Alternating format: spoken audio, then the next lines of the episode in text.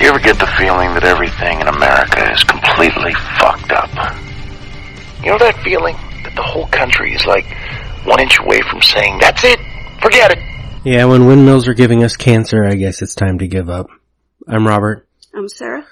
and this is Pump Up the Minute. We're here today to talk about minutes 81 through 84 of Pump Up the Volume, which begin with Cresswood still on the phone with Brian, as Murdoch leads Nora, Janie, Holden, Donald, and Doug, possibly Gordon, uh, into the office. Cresswood says, you're not coming over here. It would only upset me more. Goodbye. And she hangs up the phone and says to the students, well, shall we have a look at these files or shall we discuss the identity of our DJ friend? Uh, we get a reverse shot and, uh, Janie rubs her eye with her middle finger. Nora just kind of looks away. And we cut to a, a table in the alcove and we have, among others, Chip and Joey listening to Hard Harry show for minute 47, edited to play a little faster with him saying no more Mr. Nice Guy, oh god, and kick out the jams starting up. And we get a close shot of Murdoch he hears this. And then he rushes over and turns off the radio, kind of a little violently, setting up what's to come. And the students separate in a circle around him. And he says, don't push me people, you understand that, huh? We change the angle, Joey's walking away, but Chip comes up right behind Murdoch and, like, yells. So Murdoch spins around, someone else yells, but not someone on sh- in the screen. Uh, the black kid who might be named Matt and some girl and Joey all lean in behind Murdoch. Murdoch spins around, someone else yells, the black kid whistles like, you know, nothing's happening. In the script it says that someone, I think it's Matt, is singing the anthem song that Harry played the other night. So they're like actively going after Murdoch here. But we cut to a new angle. Cheryl walks up. I don't know why she's giving the paper to Murdoch. She should go to the office. But gives the paper to Murdoch and announces to everybody, she puts her hands up that they got forced to take me back. And people cheer. Cause, you know, the school actually knows what's going on because people are listening to Harry's show. And that's when Maz walks up with a cardboard sign. And Murdoch, Murdoch immediately puts his hands on him to hold him back. Says, where are you going? Maz says, yo, I'm putting this up. Now in the script, he says some really stupidly childish insults about Murdoch and how he would have been Murdoch's dad, but a dog beat him to it. And Murdoch doesn't get the joke. And Chip turns on music to make it even worse. He turns on Marvelettes, Don't Mess with Bill. Not sure why it chose this particular song that It's very specific. It's in the script. yeah, it's an R&B soul song that was performed by the Marvelettes in 1966 but written by Smokey Robinson. Hmm. And it peaked at number 7 on the Billboard chart and was the last single that the Marvelettes ever recorded that charted. And the lyrics are a bit disturbing and not at all indicative of a healthy relationship. so says, now I know he's the guy who put tears in my eyes a thousand times or more. Oh, but every time he'd apologize, I loved him more than before. One of those things that pretty common type of lyrics in the 1960s, but Mhm. doesn't really land as well about Yeah. just loving a guy more every time he hurts you. Um, in 2020, I liked this song because I just liked all the oldie songs with the name Bill in it since Bill was my high school boyfriend pretty much for the whole duration of high school. And my mom hated my high school boyfriend so she would always try to change the oldie station whenever this song came on because otherwise I would just like sing it really loud in a little like teenage immature rebellion kind of way just to piss her off but yeah I, I guess it kind of, it'll fit in a second with Murdoch and Maz in a way, cause, uh, one of Maz's weird lines is that he says, I'm a big fan of yours Murdoch. Cause, uh, Murdoch says you're not putting anything, get off the campus. Maz says, yeah, put it on my desk, I'll get to you later. Murdoch says you're not supposed to be here and he grabs Maz his, by his vest. Maz says, hey, hey, hey, what's the matter, Murdoch? You're getting so tense. And Maz, Murdoch lets go. And then Mur- uh, Murdoch says, get out of here, you're not supposed to be here, and he grabs him again. And Maz says, what do you want? A slamming contest? You know, I'm a big fan of yours. and we haven't mentioned yet but the sign that mouse has Well, this is when it falls down and we see it. oh yeah so it says I he got has a the right right to to, an edu- a uh, education. education Yeah. yes and he does Uh huh. but then it escalates and Yeah. Because then Murdoch says, get off the school. He gets interrupted as Maz says, can I get an autograph? And that's when Murdoch punches Maz the first time. And after this first punch, just seeing an administrator punch a student, I realized that's full-fledged assault, but got me thinking about corporal punishment in Mm. schools and teachers or administrators just putting their hands on students in the first place. And as I learned that a student is struck every 30 seconds in schools across the United States. That Hmm. it's legal in all private schools and Yep. legal in 18 states in public schools. However, that's, you know, good old USA because the practice is banned in 128 countries around the world. and, and in every Western country except for the United States. So that's not too surprising No. um, that our views on violence are so incredibly backward, but also not surprisingly, black students are discriminated against in terms of who receives corporal punishment in um, integrated schools. And so you had some of your own experience with. Oh yeah, because I went to private school. One, by the time I was in high school, they actually got rid of corporal punishment. But elementary, yeah, I got a lot of swats with a wooden paddle. Wait, you? Why? Let me just say, I don't think anyone deserves Um, to be be SWAT, but Talking at a turn in class, taunting people, throwing things. The best one. why were you taunting people? Were you a little bully? No, it, Oh. it was a very small school. You had to, you, everyone had to take up some of the taunting. Oh. But the best was in second grade when I got in trouble for erasing. Yeah. Erasing? Yes, What? uh, a mistake in my work. We weren't allowed to erase our own stuff. That's pretty wild. Yeah. Yeah, You you were supposed to take it up to the teacher and then she would, um, erase it for you and so she could basically track every time you made a mistake.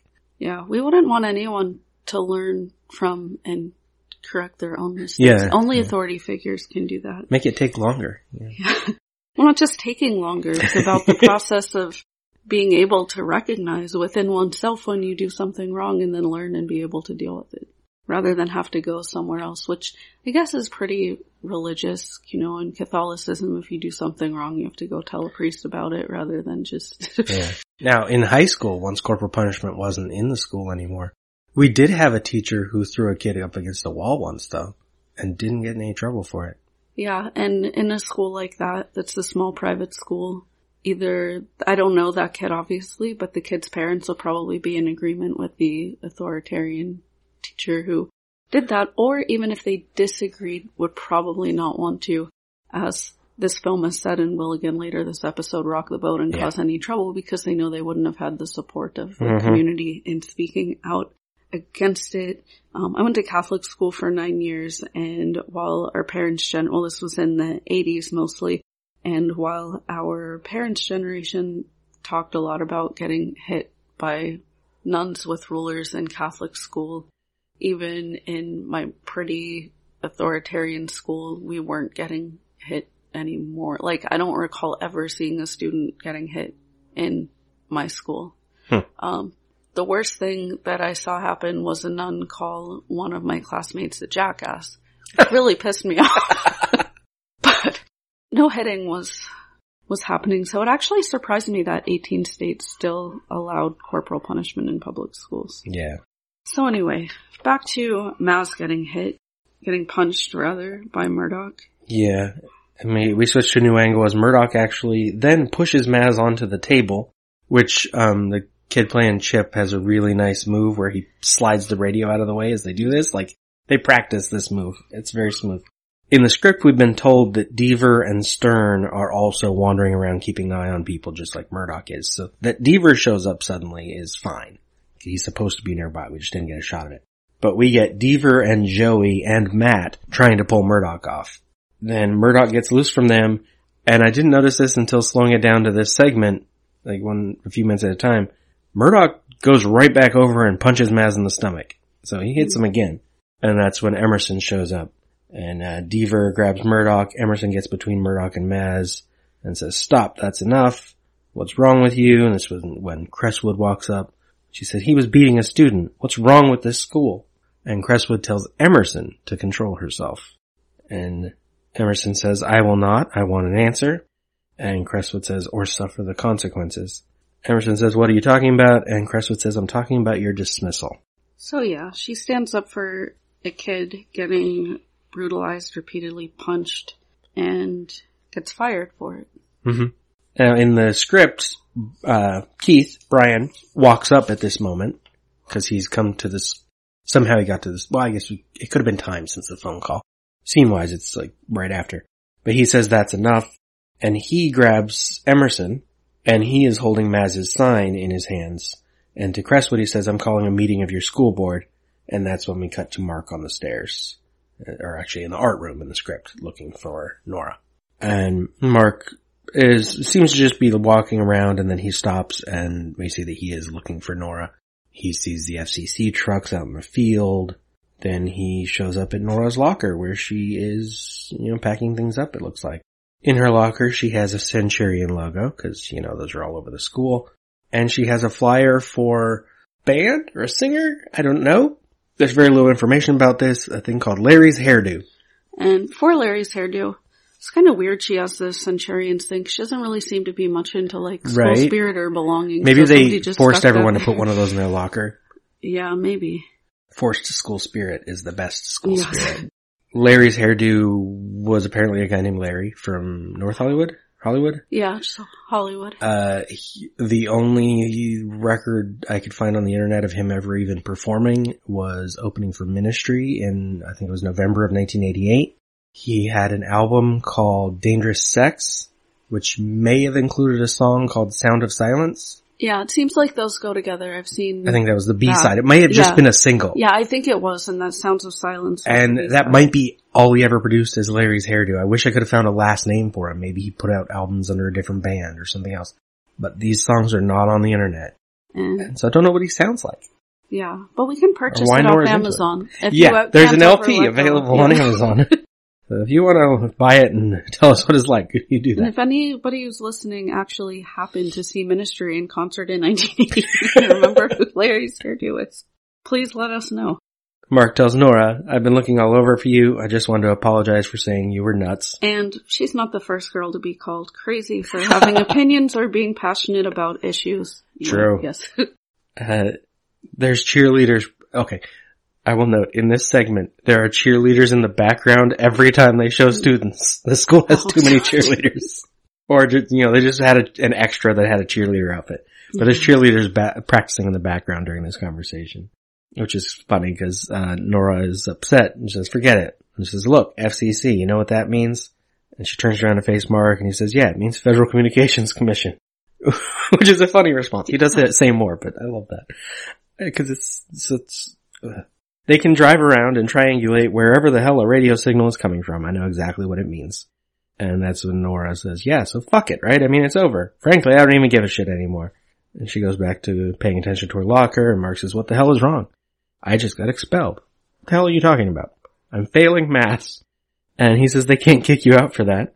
Uh, she says, I've been cutting classes and I'm way over the limit. They didn't tell me till now. He says, so that just deserves a suspension, right? Well, then I said, fuck you to Crestwood. You should have seen her face. She was so happy. She said, thank you. And Mark says, this school sucks. Jesus Christ.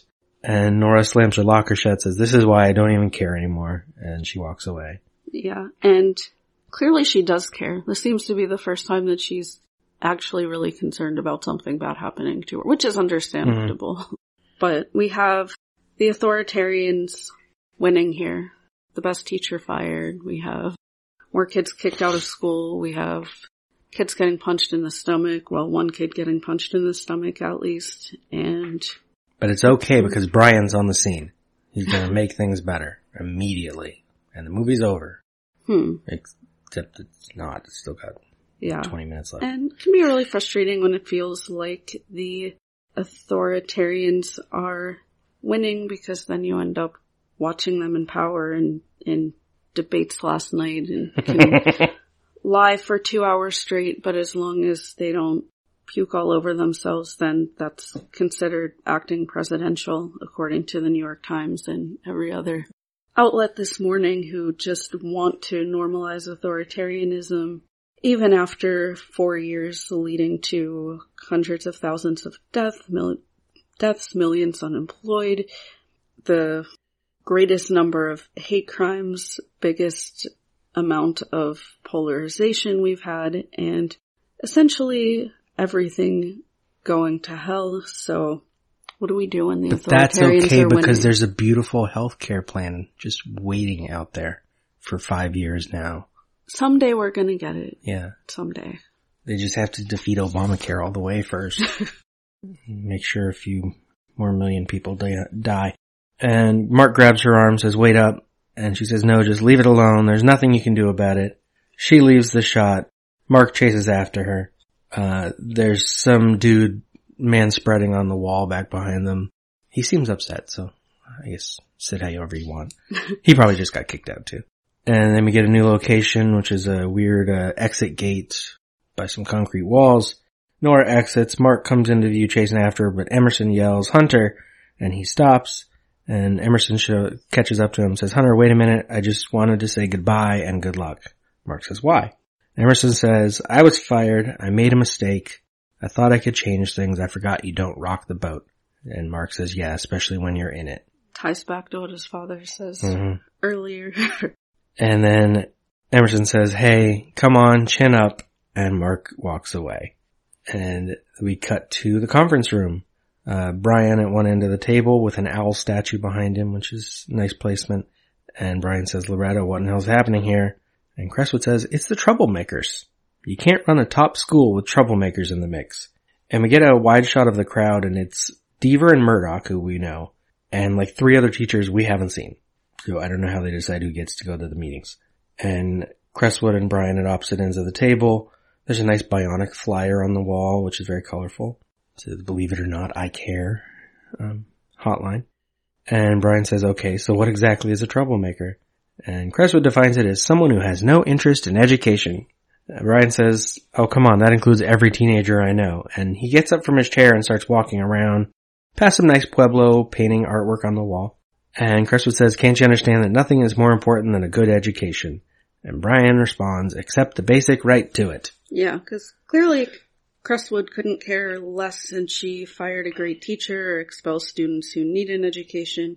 She only cares about herself. hmm And there's a little bit of the trope here of like the older ball busting woman who isn't really, she's never really humanized at all in the film. It's, No. we don't really get any, or we're not shown any reason to empathize with her. Not that she's not horrible, but notice in a lot of films they'll at least give you some glimpse or insight into why a character is that way. Or Yeah, I've, I've only been humanized. glancing at the musical script as we go along. But one of the things I have noticed is there's a lot more of Brian and Crestwood. Hmm. Uh, he is a cop in the thing. He's not the, the commissioner, school commissioner. But the two of them have a lot of conversations and a lot of interaction. And I think that probably means there's more depth to her character and they're trying to give some, yeah, humanizing her a little more. Yeah. No, I mean, it's useful in a movie to have a villain that isn't that way because this is the movie from the teenage perspective and they're not gonna want to know that she has, you know, good reasons for thinking the way she thinks. Yeah, and I mean, I don't think she has good reasons for thinking the way she thinks, but I think a woman in a high administrative position would feel pressure from outsiders Mm, to succeed more at her job and be told like, hey, this is the results we want from the school and you get them and nobody's really going to care about how she gets them as long as she gets them. So anyway, obviously I don't really like her and clearly what she's doing is wrong, Yeah. but there's likely something behind, yeah. now, just like Maz's sign earlier and what Brian says, yes, the world generally considers that you have a right to education. Article 26 of the Declar- Universal Declaration of Human Rights says that everyone has the right to education. Education shall be free, at least in the elementary and fundamental stages. Elementary education shall be compulsory, technical and professional education shall be made generally available, and higher education shall be equally accessible to all on the basis of merit. Education shall be directed to the full development, full development of the human personality and to the strengthening of respect for human rights and fundamental freedoms.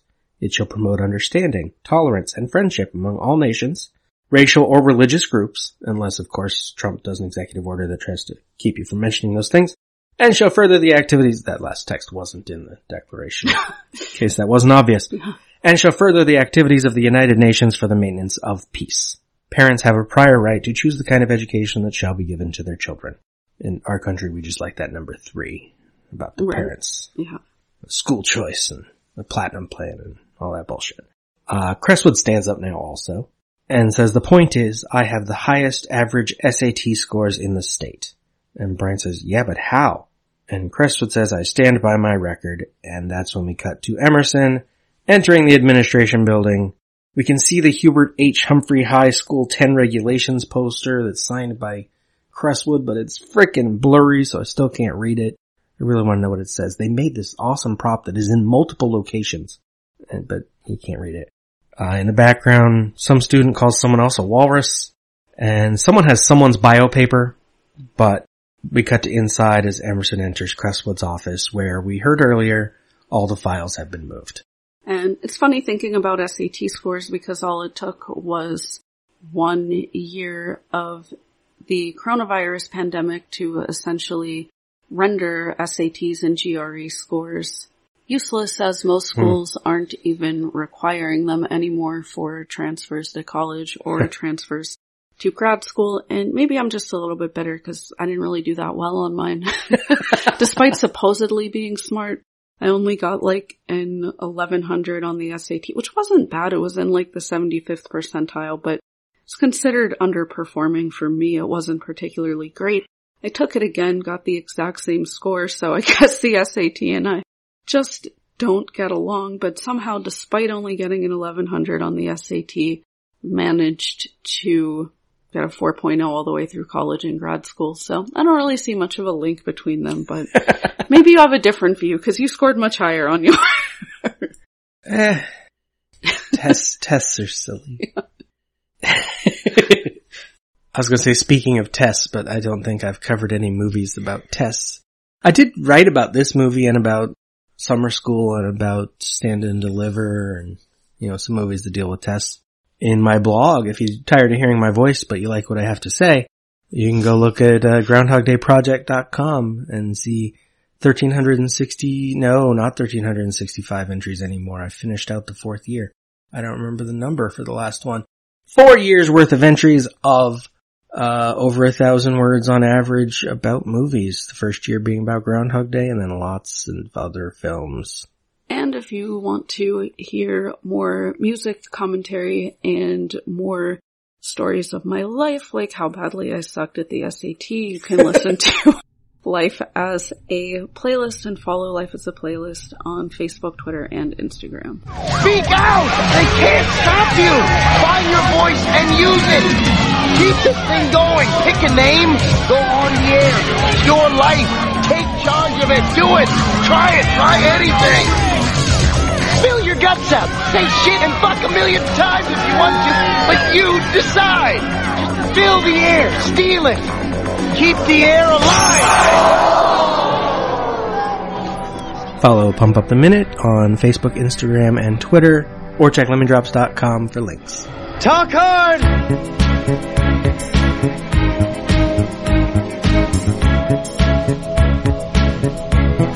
Everybody